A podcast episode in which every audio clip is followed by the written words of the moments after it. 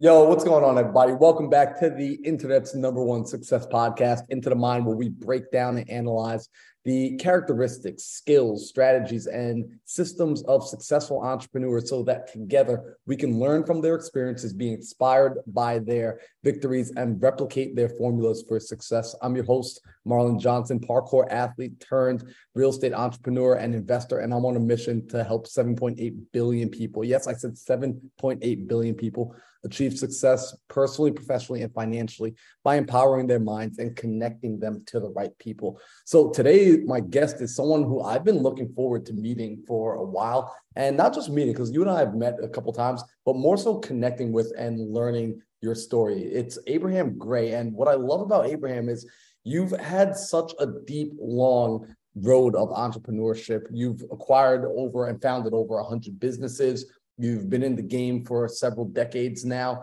and you have a way of showing up to your business and to your life so authentically. Now, mm-hmm. I want to dive in deep today on your origin stories and really start to understand what it took to get to the point of being able to buy and sell businesses, buy and sell real estate, and have fun while doing it. So, Abraham, welcome to the show, man. Yeah, thanks for having me, man. It's going to be awesome. Yeah, brother. So, yo, catch me up to speed because right now, like, I mean, first off, on your wall behind me, we got just like a bunch of different plaques, a bunch of different businesses. Yeah, and we got uh, businesses that you own. Yeah, I got like the whole my whole office. Dude, I freaking love that. So you're literally surrounded by the businesses you own. That's sick. I, like I love that, man. And I mean, I imagine obviously you didn't just wake up out of bed one day and just go buy a hundred businesses at the same day you know, it took time. Where did it get started? Like, where, what was the origin story to Abraham? Yeah, so it got started way back, really elementary school. I uh, started selling some candy in school, made a little bit of money, kind of felt good, but um, was bullshit money, right? So, but my first like real where I started making really decent money was when I was 15. I, you know, I collected sports cards my my entire life, and I turned that into a business. And I started going to the baseball card shows and started selling them, and then you know uh, when I was 16, I started setting up at them all like every single week because I was able to drive. And that, that business just took off. You know, I went from making, you know, a few hundred bucks a week when I was 15 to a thousand dollars a week right before I turned 16. And then, you know, 17, 18, thousands of dollars every single week. And basically I was able to save all that money up. And uh, eventually a, a new hot kind of fad came along and I got into Beanie Babies like in my early 20s. And uh, all, all, kinds of other collectibles, and just from there went from one thing to another. Uh, got into all kinds of crazy businesses over the last 25 years, 30 years. Man, that's insane. Wait, so let me ask: when you were doing that, like when you were trading cards back then, and you were like starting to make some serious money, because like making a couple grand, like before you're even 20, selling baseball cards, like that's not something that's common. Like, was that like did a switch go off in your head saying like, yo, I'm making a ton of money right now? Or yeah, yeah, for sure. So when I was 15, I, I started selling them and it was just like a little bit part-time. And um, I started making, you know, a few hundred bucks here, a few hundred bucks there. Then it got to like a thousand bucks here, a thousand bucks there. I was like, holy shit, I could actually make a lot of money doing this. And I turned it into like a full-time, you know, weekend business. Like every weekend I would set up at a baseball card show in town and I would go there, buy cards, sell cards, and just got really good at it. I watched other people that were like the best at it, kind of learned from them. I became friends with them, and um, yeah, just watched the people that were the best and kind of copied what they were able to do, and and just took it to the next level. So let me ask: Was the focus back then? Was it on just like making money, or was it like you know something like everyone sees uh, Gary Vee, right? He'll run around like selling cards and things of that nature, and he kind of always talks about like almost doing it for like the sport of it. You know, so yeah. like was it like the sport of the game, or was it just I mean, like in, in the beginning it was fun because I was really you know passionate about sports, especially football back then, and I love watching you know football. I knew all the players and and baseball as well and it was just fun. I did it for fun. But then once you start making money, it becomes fun and it starts, you know, it, even gets more fun. And then eventually it's like, holy shit, you know, you can make a lot of money doing this. And just from there, it, it wasn't even, you know, necessarily for the fun. It was just so I could just progress and make more money and, and see, you know, how far I can get.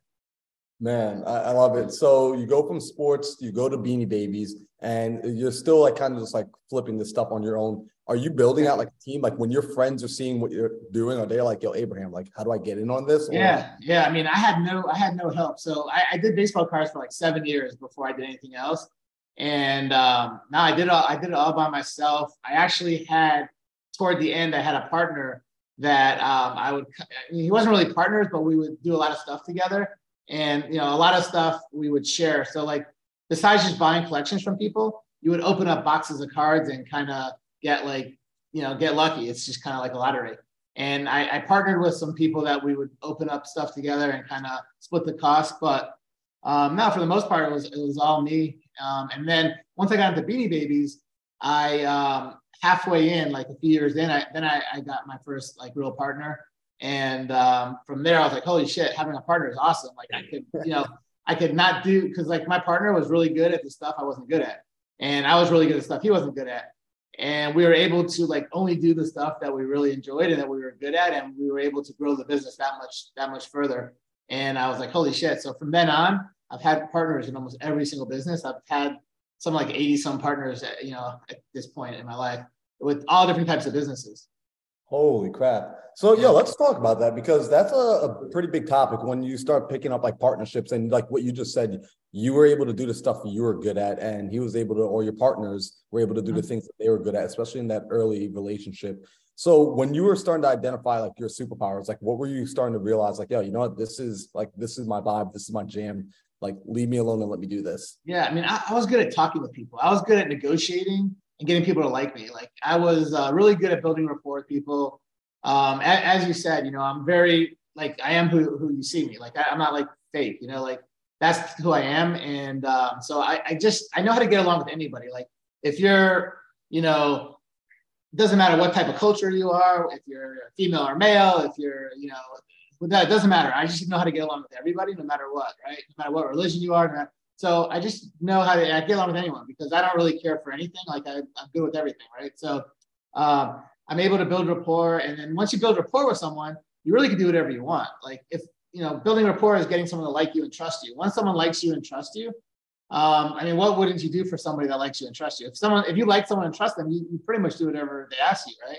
So that's that's kind of how, how I was. I was able to get whatever I wanted because you know I gave everybody what they wanted, and you know I was genuine, and people, you know, you could see that. You could see through someone if they're fake, yep. and that's what I was really good at. So, I, and then because once you're good at building rapport, you can get really, really good at negotiating. And once you're good at that, then you start getting really good at making deals happen. So that was me. I, I was good at the creative side, finding stuff, negotiating it, and, and putting it all together. And then once I put it all together, I wasn't so much like the person that wanted to like keep it together and operate it. So that was what my partner was good at. I like that. So you were like, and that's really cool actually to, to acknowledge the fact that being able to speak to people, being able to just show up authentic is mm-hmm. a superpower because I meet a lot of people that have that skill set, but they still second guess themselves all the time. Like they feel like it's not enough of a value add because maybe they're not the number cruncher or they're not like all these other things. But recognizing that that ability, it opens the door, it starts the fire, and then someone yeah. else will come along and you can find the person that will sustain the fire over time. Yeah, and I mean, as you see, that that could relate to anything. You know, it's easy to be successful in any single thing if you're good at talking to people and you're, you know, you're an honest person and um, you're genuine. So, you know, in real estate, the best people, the best closers are the best people to negotiate. You know, in sales, the best people. The, it's really even in relationship when you're trying to go get your girlfriend or boyfriend or whatever. You know, the easier you are, the, the more likely you're going to have. You know, find someone quicker and find the right person. So it really translates to everything. Well, let me ask you this, right? Because you, you mentioned being able to build rapport and you know, I find some people could build rapport, but then they're almost afraid to use the rapport, right? So now it's like, hey, I built this trust, this person likes me, but then there's something I need, there's an ask, and they're afraid to make the ask. Did you ever? Well, it's, again, it's uh, it's all about being natural. Like if you're if you're natural and just however the conversation goes, you just flow with the conversation based on how it's going. It's natural, and then you're just naturally going to ask the right things and naturally going to hear you know hear what you should hear. But if you are trying to do something that's not natural, then that's where it kind of gets a little bit weird sometimes. But literally every single thing, you know, I talk to people about is just natural. Like if you say, I don't even know what the hell I'm going to talk to you about today, but whatever you ask, I'm going to say it. It's just going to flow because that's what makes sense. You know what I mean? You know, I, I freaking love that. I also got to give you a shout out because you, um, you, a little while back, maybe a few months ago, you dropped one of your videos and it was like a little training video you were doing, just kind of breaking down how you talk to sellers and yeah. a fix and flip situation because you bought so many properties It's unbelievable. You, I basically think you own all of Atlanta. Like that's the image I have of you in my head. Yeah. And you were breaking down that when you talk to these people, that you actually just explained to them, like, hey, look, I'm gonna have to come in and do the kitchen, I'm gonna have to do the bath, and you were just breaking it down line item by line item, being yeah. So, so that that that video, by the way, so obviously, so one so one of the big things I've been working on over the last six months, and this year you're gonna see me hit like crazy numbers on my YouTube. But I just started it six months ago. So that's my biggest thing I'm working on is my YouTube, Abraham Gray, Jerry Way. But the video you're talking about is a video that I've gotten more compliments on than anything. So like literally that video, I think the name of the video is how to buy a house for any price, the price that you want or something like that. And what I do is I show people how to negotiate with sellers and get it to where everybody's happy, right? Because everybody has to be happy or else the deal's not going to be smooth, right? So I break down. I'm like, all right, what do you want for the house? And they tell me some crazy price. They want 300,000 for the house. I'm like, cool. I know it's only worth 200, 250, but I'm like, all right, I'll give you 300, no problem. And then I, I show how I paid them the 300, but it's basically by showing them, look, you have to do this work, this work to get to 300. And you keep knocking off different amounts, but I always make that person tell me the amount that they have to knock off. I never say, look, well, it's going to cost 30,000. It's going to cost, I ask them, how much does it cost to do a kitchen? Oh, well, my friends told me, you know, their kitchen was 20,000. I'm like, perfect. So we're going to take 20. I always get them to tell me the number. And that works really well in negotiating with all kinds of stuff because if if you're trying to, if I don't know you that well, and I'm trying to buy something from you and I'm trying to get you down on price, um, you're not going to really trust me yet. You don't know me that well. So if I tell you something, you might believe me, you might not believe me. But if you are telling me the amount that it's going to cost to fix something, you're going to believe yourself, right? I mean, you like yourself, right? So I always get the person to tell me the amount. And then I'm like, okay, I agree with you. You know, and then at the end, I've agreed with everything they've said. They've told me the amounts. Now, if they don't tell me the amounts that I want to hear, I push them to tell me but they don't even know I'm pushing them to tell me because I lead them into the answers. And uh, it's, it's very honest and it's very logical. So they have to give me the answer that I want. And that's kind of what I do in, in every business besides real estate. But that particular video was a real estate one. And I've had a lot of people tell me that they actually bought a lot of properties um, at a much better price because they watched that video and practiced it. So that, that's a really cool video. Everyone should Dude, I, I, did a 30, I think it was like a $36,000 wholesale assignment like two days after watching that video. Cause I was like, yeah. oh, you know, like I saw the video. I was like, I'm just going to put it into practice. And I did it on Zoom with the seller because yep. she was up in New Jersey. I literally just walked her through. I did the exact, I was like, I'm going to try that because it looks so good. It works. It works. Yeah, it, toughest, it works on the toughest sellers. So if you don't have a super tough seller, you don't need to use that. But that's the technique that works on the toughest. Like, so people ask me all the time, do I ever negotiate and buy houses and talk to sellers? It's, it's extremely rare. I will talk to the hardest ones because I want to show like my salespeople like how to close the hardest people. If you close the hardest people, you close anybody, right? So there was one particular deal a couple years ago that I had to step in because I haven't really done it much the last couple years except for these hard. I still do it for the really hard ones. And I was able to buy some of these people that like nobody else is able to buy. Like, how do you do it? So I just kind of take them with me. But I broke down that video after I closed a couple of the hardest people that like people like, there's no way you can close them. And I did it using that technique. Dude, it's so solid. Like people, guys, if you don't know what he's talking about, I'm gonna put the link to that video in the description below. Go and watch that video. If you're in any sort of sales, it translates just even outside of real estate, but it's such a good approach. So let me ask you this, right? When it comes to going out and speaking to the people, was there ever a point where you were afraid of rejection? Um, not really. I mean, you know, you never really like rejection. I mean, it's the the less I did it, the the more the rejection kind of hurt. But once once you do it a bunch and you're used to it, you're like, okay, that's just part of that's just part of life. You know, everything every people get rejected all the time. You know, if you're trying to date someone, sometimes you get rejected. If you try to buy this or try to sell this, you're gonna get rejected. But it, it's okay. It's part of you know once you realize that's part of life and that's how you get better and better yourself. Because every time you get rejected, you know what happens? You figure out better ways to do it. So every time you get rejected, you just get better and better because you figure out what you did wrong. And sometimes you know there's nothing you could have done better, you know, but you figure out how to tweak your skills and get better at it. And that's why the best people are the, are the best because they've got rejected more than anybody else. I, I love that. I agree with you full hearted. Like if someone's new to anything, volume is going to make up for what they lack in skill until the skill arrives. For sure. For sure. So you you start selling, you start getting into business, you start getting rid of like the the beanie babies. And what was the first like business that you acquired? When did you like officially like find yourself going from just like hustle mode to like yeah.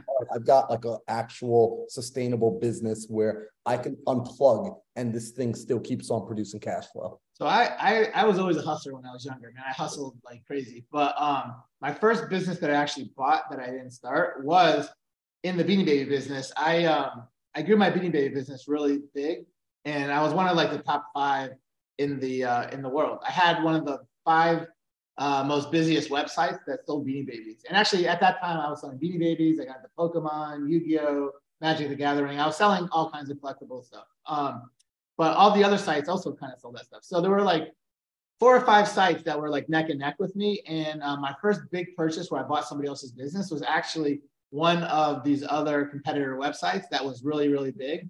And I bought his website, I bought his his company back in like 1999 or something. And that was that was the first big business I bought. I, I paid him over half a million dollars for it, and you know I was in my early 20s, and I had to figure out a way to buy this um, without using all my money. I mean, I had a half a million dollars, but I didn't want to spend. I didn't want to put it all into that because then you know if you put all your money into everything, then there's only so much you can buy. But if you're able to put very very little or none of your money into something, you can just buy unlimited amounts of stuff, right? So um, I worked out a deal with him. You know, I, I every single seller is different, right? In real estate and in business. I had to figure out why he wanted to sell. And once I understood why he wanted to sell, I fit my offer based on, you know, to, to solve his his problems or issues. And having all the money up front wasn't one of the things that he really needed. So I was able to, you know, to give him 20% down and the other 80% over the next five years. And basically I was paying him a small percent of my profit that I was making from his business, you know, on, on payments. So, you know, I, almost like I was getting paid to, to take his business. And then the hundred thousand that I um, gave him up front, I actually had like uh, a sports car that I, you know, I used part time that he actually liked when he visited me. So I gave him my car. It was a, it was a Porsche, and that was most of the hundred thousand. So I only had to give him a little bit of cash, and he took my car and a little bit of cash, and I just basically at that point just had my other car. I drove, and you know, um, it worked out really well for everybody. And you know, five years later, he was paid off, and now now we're actually friends now. And I've done a lot of other business with that guy. But I bought so many businesses from so many different people over the years. But that was that was my first one that was like significant, like half a million dollar plus business. And I was able to structure it because even in the baseball card business, I bought a lot of businesses off people, but they were like, you know, twenty thousand dollars, thirty thousand dollars, fifty. You know, they weren't nothing really significant. This was like the biggest first one that I did. So I'm curious, what was the thought process like when you first started acquiring? First off, by the way, that's freaking cool. I love the creativity of like, yo, here's the keys to the car, here's the pink slip. Like we'll structure the rest on terms, and I'll take over the business that way. But what was the thought process when you were first taking over the businesses? Was it like, a, hey, if I consolidate the competition, I can essentially monopolize the block, or was like someone whispering in your ear, like Abraham, like this is how you should be looking at this like what caused you to get because essentially it sounds like everyone else was kind of just just hustle hustle hustle do their own thing. And you saw this ability to kind of start piling things together yeah so i was still young you know i was still in my early 20s but you know obviously when you're in business you always want to grow your business. You want to you want to do as, as good as possible. And i knew the the you know i would spend money on advertising every single month um, just to grow my website and grow my business. But you know you only could spend so much you can only grow so much I, I, I felt like if I was to buy somebody else's business that was similar to mine, I could double my income overnight, you know, which if I was advertising, it would take me years and years to double my income. And on top of that, obviously, like you said, if you could take one of your biggest com- competitors out of the, the game and now you own them, wow, not only can you double your business, you might triple because like literally their customers, I was able to sell them stuff that they didn't sell. My customers, I was able to sell stuff that, you know, they sold, I didn't. And literally, um, we just, you know, collectively, instead of becoming like two other top five websites or top businesses, we were now the, the best, you know, together. So it, there's just so many different things. I was able to buy more stuff at a better price because, um, you know, again, I was able to buy in more quantity. I was able to put all my uh, p- vendors together and kind of use them against each other. I had more vendors because I used some of his. Um, again, with the customers, instead of selling $20 to each customer. We were able to sell 25 or 30 because we had more stuff to sell them. And uh, just every single, everything economically about it just made, made so much sense. And from that, from that point, I was like, oh shit, I got to start buying competitors out in every business I have. And I actually bought uh, probably six, eight months later, another one of the top five, uh, you know, websites in the in the Beanie Baby industry out, and I had three out of the top five for a while, and eventually I bought another one, and I was just the biggest. Like, I mean, there was nobody even close. Like, I was ten times bigger than anybody at, at one point in, in Beanie Babies, but um, yeah, there was just uh, my, I just wanted to grow as fast as I could, and that's the fastest way to grow to buy your competitors out instead of having to grow your grow your uh, clientele by by marketing and everything else. Wow, and you know what's cool? I'm like catching on to this trend of you were, and correct me if I'm wrong, but you were in your field and you were already becoming a top producer. And then you start to go and purchase the other top producers. Because I was going to ask, how are you knowing which businesses to buy? But it makes sense that if you're kind of picking, and it sounds like, and correct me if I'm wrong, you're picking from the other essentially top fives, top tens yeah. to like to add in to your collection. Yeah. I mean, so back then you could look online and you can see who the, you know, you go to Google, you know, Beanie Baby, you know, websites would be, and the top 20 would come up. And so you could see the top five all the time. You know, they'd come up on the Google search before everybody else. Those are the ones that I wanted, you know, I wanted, I wanted the best, you know? So uh, ever since I was little, I wanted to be the best in anything I did, whether it was sports, whether it was, you know, baseball card business. So ever since then, I've taken that same mentality. So any business that I get into, I want to be the best at it, you know? Um, am I always the best? I mean, I'm not always the best, but I want to be the best, you know, and I'm, if I'm not the best, I'm, I'm close. And um, I strive to be the best, even if, you know, I'm not. So that's, that's, you know, the easiest way to get there. Nice. I like it. So you start acquiring these businesses, you're locking them up and you're, you're gaining success, you're gaining momentum with it. And I'm curious, at what point do you start stepping into new industries that you don't know? Like, you know, you step out of beanie bag, baby. It's like yeah. was that industry dying and then it started pushing you into a new one, or did you jump into a new industry before the death of the old? Yeah, so basically all the stuff in my teens and 20s were all similar in the same similar, you know, industry. So I was in baseball cards, but baseball cards is a collectible. Beanie Babies, Beanie Babies was a collectible, and a lot of people that, that did baseball cards started doing Beanie Babies, so kind of naturally um, turned into each other. And then people that would, you know, that did that that was a kid toy. You know, Pokemon cards and Yu-Gi-Oh cards and Magic Gathering was kind of the next natural thing because it was also a collectible. It was also a kid toy. So all these things were kind of similar. And um, so I always did similar stuff.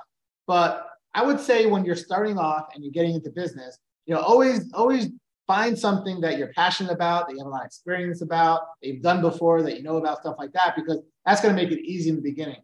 But once you get really good, right? Once you get really good at business, um, it doesn't matter what the business is. So probably in my really late 20s is when I started buying businesses and starting businesses that had nothing to do with anything I knew.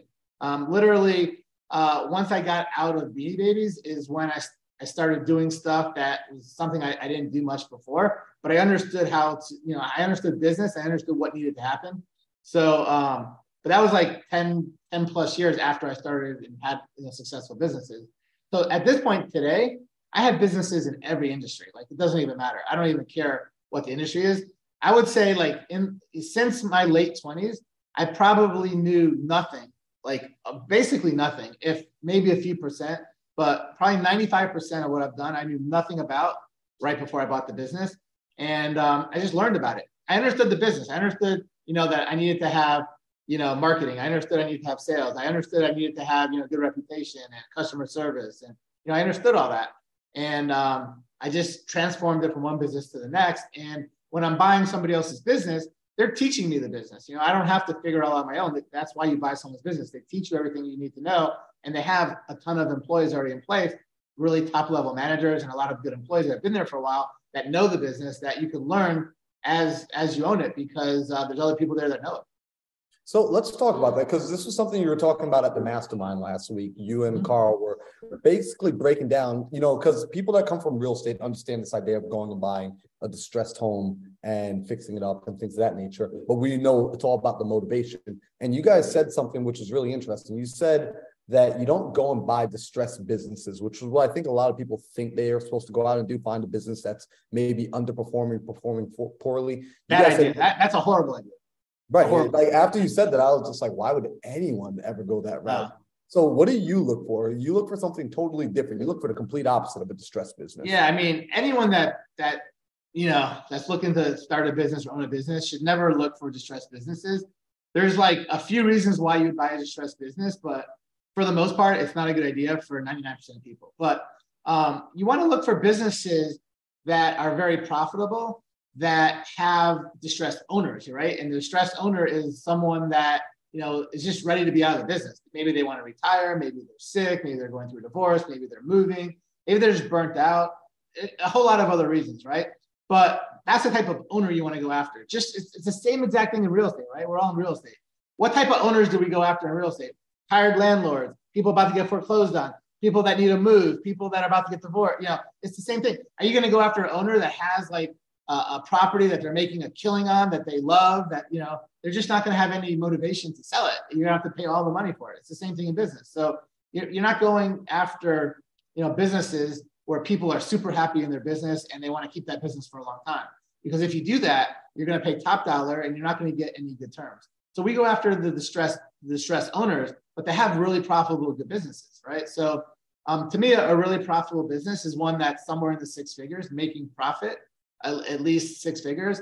Typically, I, I, would like for it to be multiple six figures, but I, I do buy businesses that are 100,000, 150, 200,000 uh, profit um, per year. And the reason why I don't buy anything really less than 100,000 is because if you're buying a smaller business that's making less than that, typically the owner does a lot in that business. And if you buy the business and the owner leaves, now you know you could be in trouble because you could lose a lot of customers if the owner leaves, and also um, it's hard to plug somebody in to take their place and pay them a, a fair amount because it's not making enough to, to support paying somebody a good amount. I want to pay somebody really, really good to be the manager or to be the one that you know um, runs the business. And if the business isn't making that much, you can't really get a good employee to run it because you can't afford it, right? So um, that that's really important. If you're buying a business that's making less than six figures, you're pretty much for the most part buying uh, a job, you know. And everything that that I do, I I'm, I haven't even been to most of my businesses in years. So I'm not, you know, I don't want to buy a job. I want to buy a cash flowing asset, a cash flowing business that already has a team, management, everyone in place. And you can't do that with with a with a cheaper a cheaper business because um, it's going to take too much time. And again, um, you can't hire a good person because not making enough. So that's the type of stuff I'm looking for. So the most important thing is I look for that's profitable, six figures plus. I look for one that um, has a management team in place. So I look for one that already has someone that can run it. Like I look at a business that if the owner can't go on vacation for a month and the business not fall apart, then those are the type of business I'm looking for. If the owner if the owner leaves for a month and the business falls apart, I don't want that. You know, that's a business that's going to be a little bit more work. Um, so that's what I look for. And then of course I look for motivated, motivated sellers. You can call them distressed sellers, whatever it is, but somebody that has a good motivation of why they want to sell that business. Because if someone's super motivated, just like in real estate, you can get the price you want, or better yet, you can get the terms that you want, right? We buy a lot of sub twos, we buy a lot of owner finance, we buy a lot of hybrids, novations, all you know, Morby methods, all these different things, because the only reason why is because the motive, because the seller's motivated. The mo- if, the, the seller's not motivated, they're never going to sell you an owner finance. They're never going to sell you a sub two. They're never going to say, you know. So it's the same thing in business, and that's what we look for. There's shit tons of them out there. It's just a matter of um, you know, going after them and having a, a, funnel where it keeps coming in. And the more that comes in, the you know you'll find you'll find the right ones. And then another thing that's kind of important for business is, you know, when I buy businesses, most of them have been running for a long time, usually decades even. Um, I, I wouldn't really try to go after businesses that only been around for a year, two year, three year, four year, because those are a lot more risky and you don't know what's going to happen to those businesses. Once a business hits that 10 year mark, and they they they're around still and they're making money, that's a solid business. You know, I think like 96 or 97 percent of businesses that start are out of business within 10 years. So if they're there within 10 years, they've beaten 97 percent of the people out there, and that business is going to keep going. So, um, and again, even the first two or three years is when most businesses go out. Like within the first year when you open a business, most of them are gone. I mean, 55 plus percent of businesses that open in you know right now are going to be out of business in less than a year.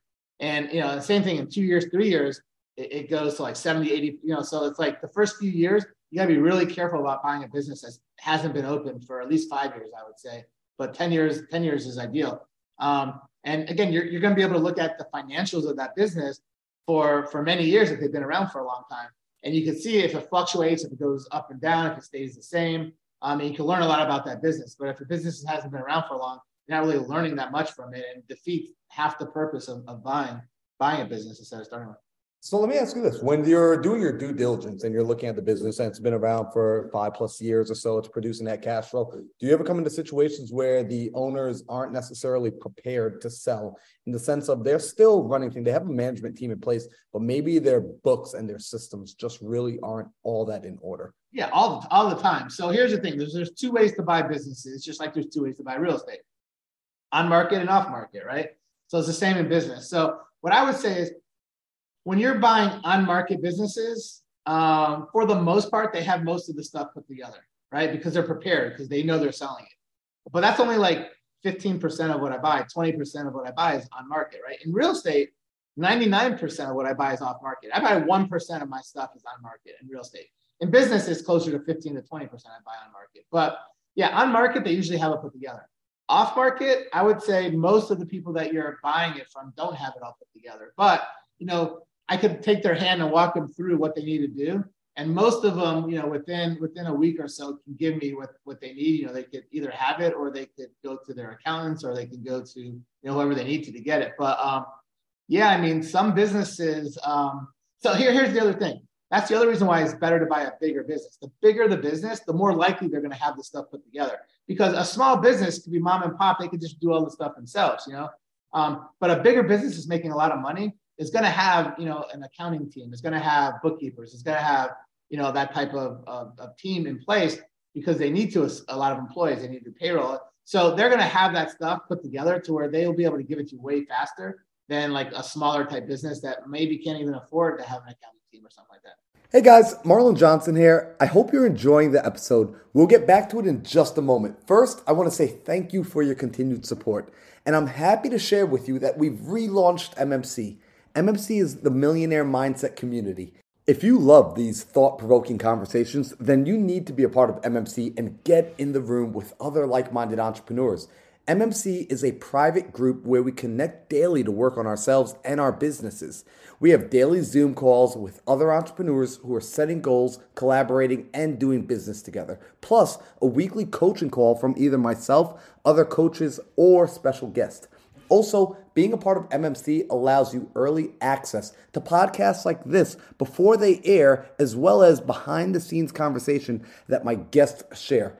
Because I want to make joining MMC a no brainer, I'm offering listeners a seven day trial for just $1 by going to mmc.mindsetmarlon.com. Go to mmc.mindsetmarlon.com, and when you register, you'll be able to do a seven day trial for just one dollar. And if you don't get value from being in the room with the right people, you can cancel your membership on the sixth day. So, what do you have to lose? Go to mmc.mindsetmarlon.com right now and register. Don't wait any longer to change your life. I'll see you in the room. Now, back to the episode. So here's an interesting question too. When you're buying a business and you purchase, let's say you go out and you buy like how you bought the Hatchet business, are you also purchasing their bank account that comes with the LLC along with the funds in it? So when you're looking at their books and you're seeing the numbers in there, are you also buying those numbers and buying the money left in the bank account? How's that part work? Yeah, so I, w- I would say you should. So there's two ways to buy a business. Um, there's one way that's called an asset sale purchase, asset purchase, and there's another one called a stock purchase. And um, when you're doing a stock purchase, you're buying you're buying the company, you're buying everything. You're buying the good, the bad, the ugly. You're just buying the whole thing. And on a stock purchase, yes, the bank account, everything would come with it. On an asset purchase, you're picking and choosing what you want to buy and don't want to buy, right? Um, so on an asset purchase, you could buy the bank account and take the money with it, or you could, you know, sometimes you know you you might leave it. It's always better to take it. So like, let's just say you, you guys agree on on a, on a number. You want a million dollars for this business. Um, if worse comes to worse and you agreed on a million dollars without any cash, I would still take the cash. If there's 200,000 in the bank account, I would still buy that 200,000, just give them 200,000 for it. So instead of paying a million, pay a million two. There's a lot of benefit for taking the bank account because there's a lot of different ways we teach you how to finance businesses. And um, it's a lot, it's just a, a lot easier to um, finance it, it on the front end and get the 200 cash. And then you can actually use that 200 cash to maybe for some of the down payment or some different things instead of buying the business and now figuring out how I'm going to have to put operating money into into the account. But um, you, you could always lo- you could always get money in different ways from people, and it's better to add that two hundred thousand on the purchase price and and get a, a bigger loan, or you know, depending on how you're you're financing this. But yeah, you could that that cash is financeable, so you might as well get it on the front end and then just owe, owe to them, you know, over time. That's cool. So I imagine with everything that you do with buying the businesses, still investing in real estate, still getting out and learning and taking care of yourself. How do you integrate the rest of your life outside of business? I'm talking relationships, I'm talking mm-hmm. health. You know, what I know like you do jujitsu and things of that nature. And actually, correct me if I'm wrong, you even got to you've done some fights as well, Like yeah, you guys yeah. step into the ring. Yeah. So I'm pretty old now. Like I turned 48 this year. Um, but yeah, I had six. I had six um, MMA fights, cage fights, and uh, back. Actually, I started. I started really, really old. My first one was at 38. I was kind of already too old, but um, I did it all the way for like till I was like 43 or something. So um, almost almost everybody that I know as a fighter retires when they're 37, 38. I started. So I, I was like, I was the younger guys. They were like quicker and stuff, but um, but it, it, it, was fun. But yeah, I basically started doing a lot of martial arts or jujitsu, particularly like about 11 years ago. And I just wanted to see where I stood. So I did jujitsu tournaments all the time, but I was like, oh, let me see how I could do in cage fights. And I did karate when I was younger for a long time. So that's that's how I got into it. I have uh, I, I won two fights, I lost four, but it was fun experience. So I wouldn't I wouldn't have not done it. You know. No, I love it. I mean, there's like that, you're putting yourself to the test. And I think that's like the biggest part of it. So a lot of us are uncomfortable with ever losing and putting ourselves to a place yeah. where failure is a potentiality. But like actually putting yourself there is where you start to learn much more about yourself. Yeah. But get, getting back, getting back to your question, you're like, all right, so how do I put in perspective my relationships yeah. with my wife, with my kids, my health, all that stuff? Right. So I basically just have a set time where I do kind of everything. Like, you know, I from Monday through Friday, you know, during, you know, work hours, like 10 to 6.30, I'm pretty much working, right? And, you know, you could call it working, but a lot of it, like, I'm just talking with people like you. I'm different podcasts. I go out and meet people. It's, to me, it's fun. Like I would, I just love doing that shit. So um, nothing that I'm doing is really, you know, very few hours is really work work. You know, I'm, I'm never, but um, so that's kind of when I'm in the office and doing stuff. And then every Friday night, you know, I have a date night with my wife. So every Friday night we go out, you know, we do all kinds of different stuff. You know, sometimes we go to comedy clubs, plays, movies, dinners, of course. You know, we go to the gun range. We go to, you, name it. Like if there's something you can do, we do all kinds of like arts and crafts studios. We've done like where we blew glass. We did where we did in, in the movie Ghost, where you did the, uh, you know, the little, yeah, yeah. So, but whatever, whatever's different. Anything that we see that's kind of unique and different, we'll, we'll go do. We'll go do it. So every Friday night we go out, and then Saturday, Sunday, you know, um, I basically, you know, spend time with the kids most of the time, and once in a while, I, I go out to different, um, different masterminds or different conferences. Like I saw you at the one in Phoenix, and uh, so you know, maybe once every couple months, I'll go out of town and, and something like that, and network, and, and, and that, those are fun. But most of the other time, we go out of town. Like last weekend, I took me and the and the kids and my wife. We went to um, Gatlinburg, Tennessee, and Pigeon Forge, Tennessee. It's like a three three and a half hour drive from Atlanta. So we all drove there and we spent like three days there. So on the weekends, you know, it's more family time. And once in a while, I catch up on work or I'll go network at some events. But that's kind of how. And then every single night after I leave, after I leave my office, I go to the gym. So I go to the gym like four nights, uh, four days a week and I do jujitsu. That's that's what I like to do. But you know, it doesn't matter you know what it is. You know, everyone could do what they what they enjoy, but everyone needs to like exercise, work out, and uh, it just makes their mind you know better and it makes them feel you. You have those endorphins come out. You feel a lot better. I see you have a bike behind you, so I'm assuming you use that every so often. Oh yeah, bike man. Dude, I've been uh, training for a marathon right now, so I've been just constantly running. Man, I got my marathon coming up in one month and oh, it's wow. like putting in like 50 60 miles a week right now. Yeah. And you're absolutely right. Like it does it does right for my mind. It does right for everything. And when i'm pushing myself physically that's when i'm able to come back and whatever work i'm working on whatever challenge you do better. You do better. Your, your mind's better. Yeah it's the same thing. Like every time i'm like getting to the place in the run where i want to quit i just remind myself hey this is that phone call yep. with like the person that you can't break through. Give it one more shot. Give it one more yeah. try. Keep having yep. conversation. No 100% i always tell people like um, you know, if you do better in one aspect of life, you're gonna do a lot better in other aspects because they all flow together. Like someone that needs to lose a lot of weight, if they really care about it and they start losing weight, all of a sudden they're to start doing better in other aspects of their life because losing weight's hard, you know, when you're when you're big. And if you can do that, you can do anything. You know, so it's like you, you just mentally, you know, your mindset wise that if you can do this, you can do that, and just everything starts starts going smoother. But another thing that's really important to me that I do like um, every week, uh, some stuff I do every day, some stuff, but I, I treat myself to you know to feel good, right? So I go to a chiropractor every month, like at least once, maybe twice a month. You know, I get massages at least once a week, sometimes twice a week. You know, I go in jacuzzi as many nights as I can. You know, I go home, I, I go in the jacuzzi. Um, you know, I uh, I get like pedicures and I get uh, I go into cryotherapy, I go in the sauna, I go in the steam room, I go, you know, all these different things. So all that stuff is really important too. Like I always, my body always feels good, even though I'm doing a lot of jujitsu and wrestling and all that stuff. Um, I just try to take care of my body. And so health wise is really important. You know, like you could have all the money and everything else, but if you don't feel good, it's like you're miserable. So um, I try to like you know, never like get sick, never um, just by taking care of yourself, that stuff just naturally happens. But you know, my body just feels good most of the time. Agreed. So let me ask, like, for your personal development, you know, you take care of the physical body. What do you do for your mental? Like, what do you do for your mindset to help keep you sharp and keep you on your game? Yeah. So for for for my mind, what I do is I'm always on Google, like looking at different people that are doing better than me or different people that have gotten to different levels that I want to get to in whatever aspect. So I'm always like studying people that are I want to be like, right?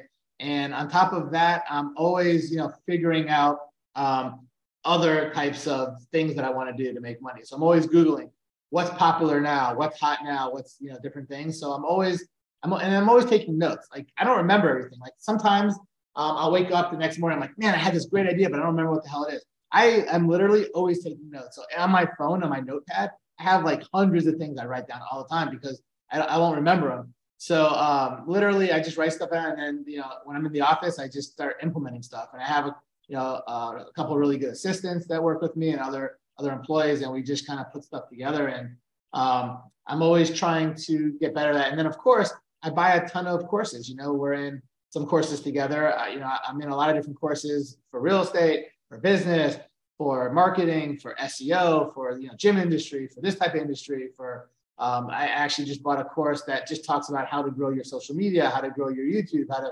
Um, I spent 20 grand on that like uh, a couple months ago. But like I'm always buying courses. I'm like people that are really good at something, like fucking learn as much as you can from those people. You know, hopefully you can learn as much as you can for free. But honestly, you know, once you start paying, um, you you feel more motivated to have to learn this stuff. Like if I get a free course, I probably don't even look at it. But if I have to pay for that same exact course, I'm gonna really like spend time and look at it because I'm like, fuck, I'm invested in this. So um, I think everyone should buy like paid paid courses as well as also just going on YouTube and finding some free stuff. But um, yeah, man, that that's how I, I better myself all the time. And then of course, besides all that, hanging around the right people is so crucial. You got to hang around the right people. Like if you hang around bad people, you're gonna be a bad person. If you hang around, you know, losers, you're gonna be a loser. You hang around successful people, there's no way you're not gonna get successful. It's, it's impossible. So just find the people around you that are negative and make sure you don't you know kick them out of your life. Find the people that are positive, like hang around those people as much as possible. Successful people, hang around them as much as possible. The people have gotten to places that you want to get to, hang around those people. Like it, it fucking like rubs off on you. It's so true. I mean, I, I, say it all the time. Like proximity is power. In fact, that's why I moved out here to Arizona about a year ago. It was a cheat code. It was absolutely something that's critical. And I love what you said. Like you're constantly learning. You're constantly yeah. putting yourself in that room, and you're paying for that knowledge, right? Because when you do pay, you pay attention. And now you even you teach it as well, right? You actually yeah. implement and teach people how to buy businesses. In fact, I had um, a good buddy of ours, Keston. You know, he had gone to your mastermind where you were teaching how to buy and sell businesses, or mostly how to acquire businesses. And I was asking him, I was like, "Yo, how was it, bro?" He said, "Dude, if you go here, you're yeah. going to be buying businesses." Like he sure. was just like, as long as you have the time, as long as you have the time to put into it, right? You know, put this way: anyone that goes through it has all the knowledge. Now it's just a matter of you making the time to do it. Obviously, you can know everything, but if you don't implement it, you're not going to get anywhere. But yeah, I, I've been doing those for three years. This is to be my fourth year doing those. And um, yeah, they're super cool. There's like 100 people at each event. Um, they're always sold out. And I do them a couple times a year. And we just have a blast, man. I just teach everybody how to really everything about business. So, like, there's a there's I mean probably hundreds of people at this point that teach real estate, right? Um, and there's tons of real estate courses and all these different things, but there's very few people that teach business. So that's just something I've made a lot of money on. I, have made more money in business than probably anyone that teaches business or real estate. Um, so I was like, you know what? Why don't, why don't I teach? I had a few friends a few years ago are like, look, why don't you put together something, teach me kind of how you did certain things. I was like, all right. So I went from like teaching like five people, then to teaching 20 people, then, you know, to teaching 100 people. And I, uh, uh, once I got to 100, I just keep, you know, doing 100 people every, every couple, uh, every couple times a year. But yeah, it's fun. And then a lot of these people that come to, you know, my masterminds, um, actually end up buying a bunch of businesses. And a lot of these people have actually partnered on a business. So a lot of people that have come to my masterminds last year, two years or three years ago, I'm partners with them on, on different businesses that, that, you know, we've uh, bought together now. That's freaking cool. So, you know, for you got one coming up actually at the end of the month because right now it's still early in February and you've got one happening. I think it's what down in Tampa, right? Tampa, the last weekend of February. That's uh, it's uh, Friday, Saturday, Sunday, February 24th, 5th, and 6th. And uh, it's so I've always done these um, these masterminds by myself. Like it was my event, 100% my event. Like I was the one that spoke 95% of the time. I'd have a few special guests. Well, last event, like my last event, like three months ago, I um, it was my last event that I'm doing by myself. So I, I invited Carl Allen, who is um, you know he's probably the biggest OG that knows how to do this stuff better than anybody.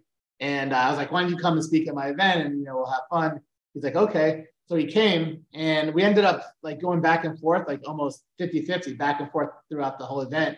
And, um, you know, I had all my slides, but, you know, he kind of knows all that stuff. So we just kind of, you know, we're teaching people back and forth. And at the end of the event, he's like, man, this was the fucking coolest event I've ever been. I've never, dude, I had so much fun. You had the coolest people here. It was unbelievable. He's like, let's do these together from now on. I was like, fuck yeah, let's do them together. So now um, I'm not even doing these events anymore myself. Now all the events we're partners on them. And um, so this this event coming up is going to be the first event that we're partners on, uh, 50-50 partners.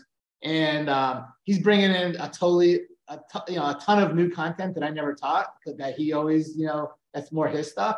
And then I'm bringing all my best stuff. So we're gonna like now teach my best stuff, his best stuff, and it's gonna be the first event where like the content's gonna be you know more different than in the past because um, you know, I always change my stuff a little bit. Like I tweak it 5%, 10%, but now it's like 50% of it's going to be new. So it's going to be super cool. And you'll hear like a, you know, perspective from me and from him. Like I'm more of a street guy, hustler, like whatever. He's more of like a Wall Street suit and tie guy. I don't, I've never owned a suit like in decades. So like we're coming from different perspectives and stuff, but we both end up in the same, you know, buying businesses, making a lot of money. So it's, it's kind of cool to see how to get there from, from both perspectives. Yeah, man, that's gonna be really cool. So if people are like listening to this now and like they're still trying to see if they can grab a seat and it's not packed out, where can they go to to go pick up a seat? Uh, dealmaker.live. Just dealmaker.live. So yeah, dealmaker.live is going to be in the description below. Go and see right now if seats are packed out. If they yeah. aren't, I highly recommend getting there because when you guys started talking at the last mastermind, I gotta say, like Abraham, my mind was blown. Like it made yeah. me sit there and just question like, why the hell am I? Anyone, anyone, anyone that anyone that goes through this mastermind is gonna leave being like, holy shit! Like, I didn't even know that you could do this stuff. I didn't know this stuff existed. Like, I didn't know you could even finance millions of dollars worth of deals with no money. Like, I didn't know you could do this strategy and that strategy, and that they're even out there available. That why am I fucking with properties that cash flow three, four, five, six hundred dollars a month when I could fuck with uh, businesses that are cash flowing 10, 20, 30, 40,000 dollars a month? It's like it, it's crazy. But like I love both. Like I'm always going to do both because they're both good for different reasons, and um, they both they both make a lot of money. So, um, but man, if you know how to do both, it's unbelievable. Yeah, but any anyone that comes, like it blows everybody's mind. So it's uh, it's crazy what you'll learn. 100%. I'm excited for it. So let me ask you this question. As you were on this whole journey and you figured things out, I know it wasn't always just like a straight roller coaster ride up. Like there were moments where at some point this roller coaster had to yeah. crash. And I'm sure like doubt started to set in. Can you name or think of one of the biggest like oh shit moments that happened where you almost either came to a stop or it just really rattled the entire operation? Yeah. So I, you know, like I said, the people that succeed the most in life and the most successful people have failed the most in life, right? So I've had I've had shitloads of failures. I mean, um, for every ten things I try, maybe two of them work, right? I fail in like eight out of the, the 10 things I try. But here, here's the biggest important key about, about that, right? I could give you specific examples if you want to know like specific businesses or times where that happened. But in general, right, you've got to take chances to do to do well.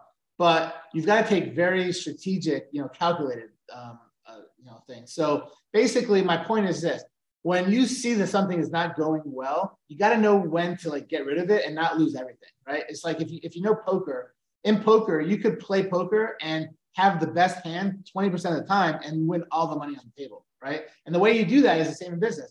When you have something, when you have a really good business, you basically make as much money as you can off it. But when you know something and you feel something's not going right and you don't have, you know, the best business or you have something that's not going well, you got to know how to get rid of it before you lose everything, right? So you know you know how to fold basically. Um, and that and that's just, that's how you play poker and that's how you play business. So I literally have had tons of businesses that I have let go at the right time. If I would have not let go of them when I did, I would have lost so much more money. I have friends that have lost all their money because they had businesses and they didn't know and just let it go and they kept putting everything they had into it and before you knew it they were broke and they had no business so i'm you know i'm really good to, to see the trends and see look maybe this wasn't a good idea i thought it was a good idea right everything seems like a good idea when you start it right but once you do it, some stuff takes off and some stuff doesn't. Sometimes it's luck. Sometimes you just some are just bad ideas and some are better ideas. But um, you've got to know to um, to get rid of the, sh- the shittier stuff way before you lose too much. So, but on some examples, um, so my first really really big loss uh, on a business was back in 2001. I was in my mid 20s and I spent like hundreds of thousands of dollars on uh, a haunted house. I had a haunted house and literally I spent so much money on it. I didn't know enough about it. I, I trusted some people that I partnered with and we just, I put like hundreds of thousands of bucks into it and it, it never, it never took off. It never did well. A big part of the reason was because that was the year of the trade towers that, that when they smashed in the trade towers and people were like super scared to go in public, like the ball games and the malls. And so I was in like a, I was in one of the biggest malls in, in Atlanta at the time. And people just wouldn't go to malls. They were scared to go in big areas. But even even if that didn't happen, I still would have lost money on that.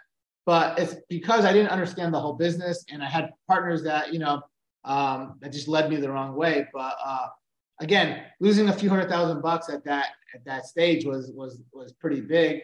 And uh, but I knew, look, you know, to cut it at some point, like when when Halloween was over, I, I just knew not to keep doing it, and I knew how to get most, you know, a lot of my money back and liquidate stuff. But what I realized after that that year is with haunted houses, the first year any haunted house opens, they never make money.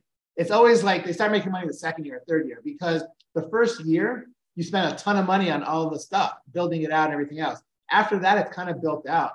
And then the first year, you know, most of the money is spent on advertising because you can have the coolest haunted house, but if nobody knows you have it, nobody's going to come. So you spend a lot of money on advertising the first year. But by the second, third year, you've already built that name up, and then people return, and then people talk about it, and then you don't have to spend as much, and you just have a lot more people. But yeah, so on this particular one, a few mistakes.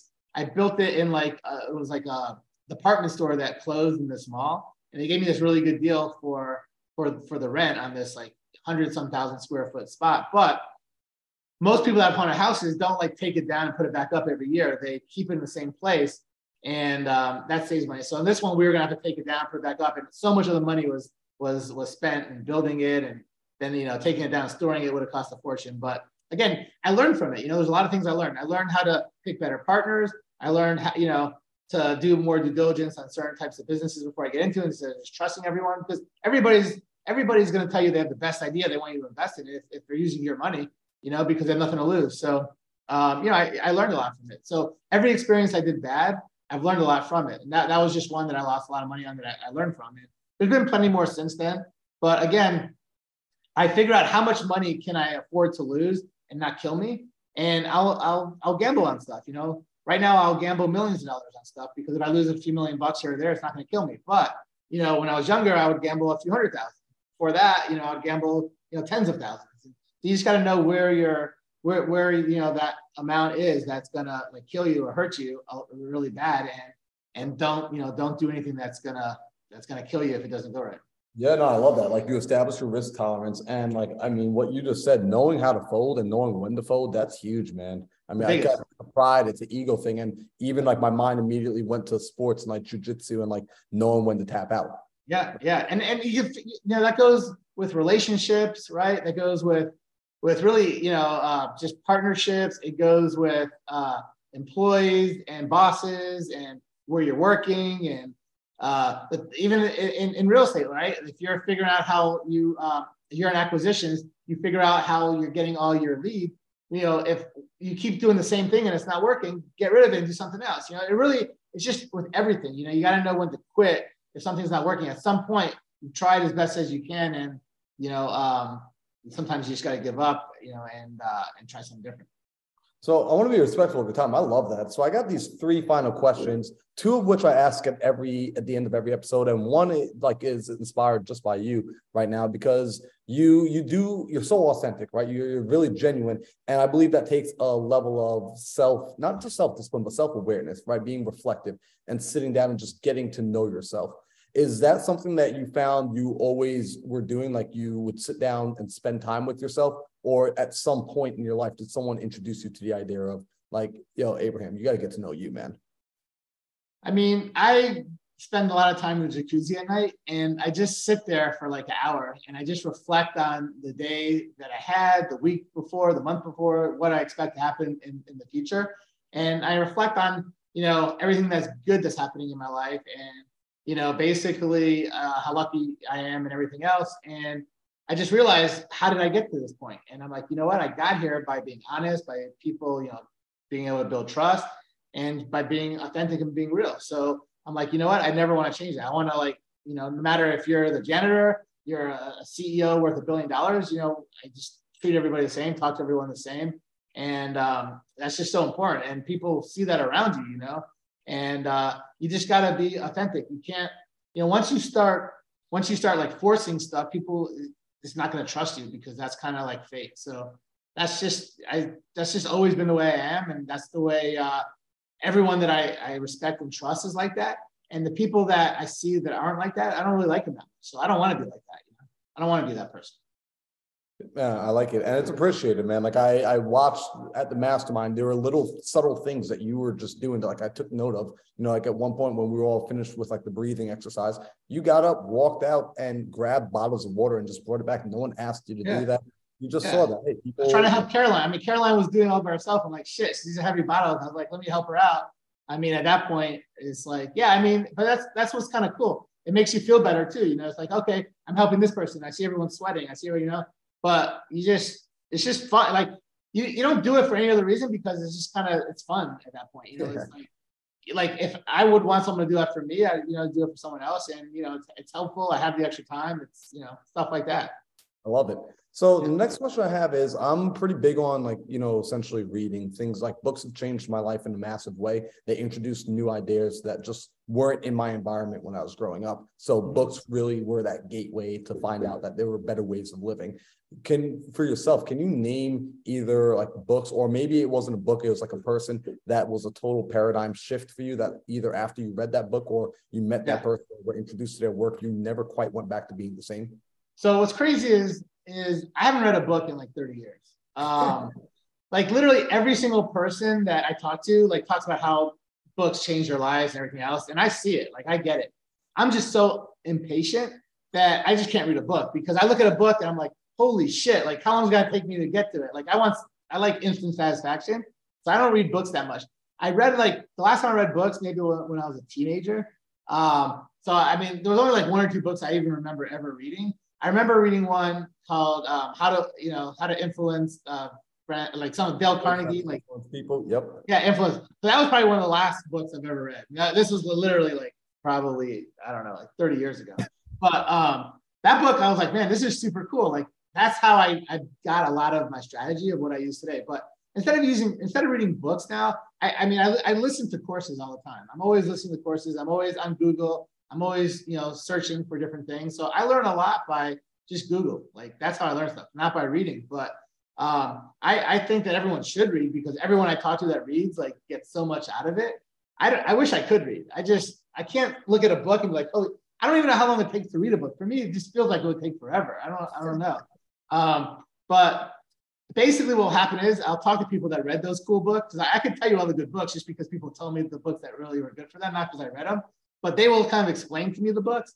And I'm like, oh yeah, those concepts are, are awesome. But yeah, I love listening to Tony Robbins and Dean Graziosi and, and people like that. And you know, once I hear it once or twice, I kind of get it, you know, so I don't have to keep keep reading it. But um, you know, that that's pretty much how I learn everything, just by hanging around the right people and learning from them in person, not more than books. But like, like I said, book books I know are, are awesome. That's the one downfall I have where I don't I, I just can't read books. You know what, dude? You put it to use, man. So it's like it's not even a downfall. I like I do know people that like books have changed my life. I know books have changed other people's lives, and I do know people that have read the books, but they haven't put it to action. And I'm like, right, listen, right. knowing and not doing is basically the same as not knowing. So like I freaking love that, man. So my final question, this is my favorite one is let's imagine tomorrow, Abraham, you wake up and you are a blank slate. Like you don't remember anything. You don't remember the businesses you bought, the experiences you've had, the fails, the wins. Like it is all gone, gone. And when you're waking up, you're not freaking out. It's not a scary movie. It's not like you're not in a haunted house or anything like that. You start to open your eyes and you start to come to consciousness.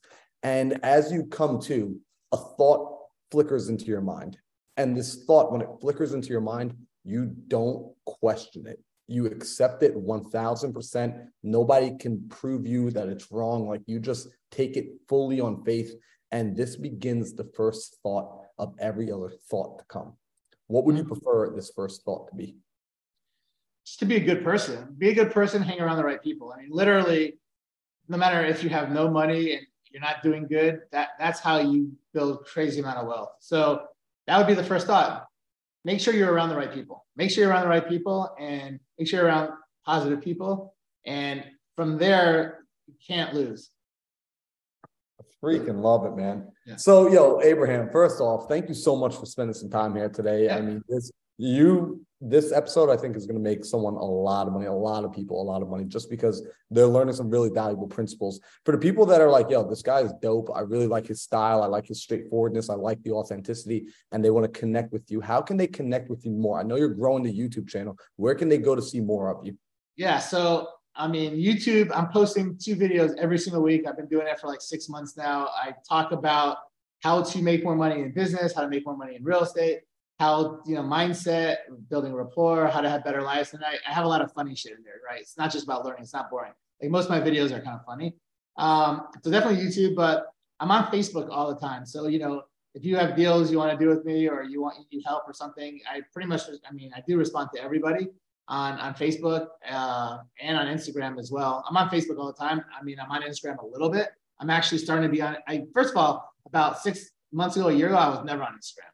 I just started to get on Instagram more because people are like, oh, you have to get on Instagram more. So, but yeah, I answer every single uh, message on Instagram now. And um, man, those, those are probably the, the best ways. And obviously, if you're in Atlanta, come come uh, come to uh, come to my office, come to the gym. We could uh, get some rounds in together and uh, you know talk. You know, go out to lunch and you know just kind of see where where we're both at and how we can help each other. Yo, I love it. Guys, I would recommend taking him up on that offer because seriously, this guy, he resonates like you just you vibrate positivity, man. You're authentic and you truly do care about helping people. So, Abraham, I appreciate you for being here. Everyone that's listening, go to the description down below. I'm going to make it super easy to go follow him. In fact, if you listen to him from this episode, do me a favor, follow him on YouTube, follow him on IG, screenshot it and tag me on IG. I want to see that you connected with him. If- hey, one thing about IG, I got to tell you, there's a fucking fake imposter out there that copied my my. Uh, make sure you do not follow that guy. So my everything I have is Abraham Gray, G R A Y. My Instagram is Abraham Gray Official, and it has two F's in official. So there's a fake Abraham Gray Official with one F. That person, first of all, I don't do cryptocurrency. I don't do Bitcoin. This person is going to say, look, open a open a crypto account. Um, let me train. Let me teach you how to train. If anyone ever asks you and they say they're me about crypto, it's not me because I don't do anything with crypto. But yeah, Abraham Gray official is my Instagram with two F's. Gotta have two F's. That's funny, man. Dude, that's funny that you're it's good thing that you said the two F's too, because like people would think the two F's one is the fake one. So yo, I'm gonna have his official links down below. So go through the links in my description. That's how you're gonna get to him. Connect with him, stay plugged in, stay tuned in. And if you want more guests like Abraham, let me know by screenshotting this. Let me know what you thought was the most valuable thing in this episode. Leave a comment below, and I'll see you guys for the next episode. See ya.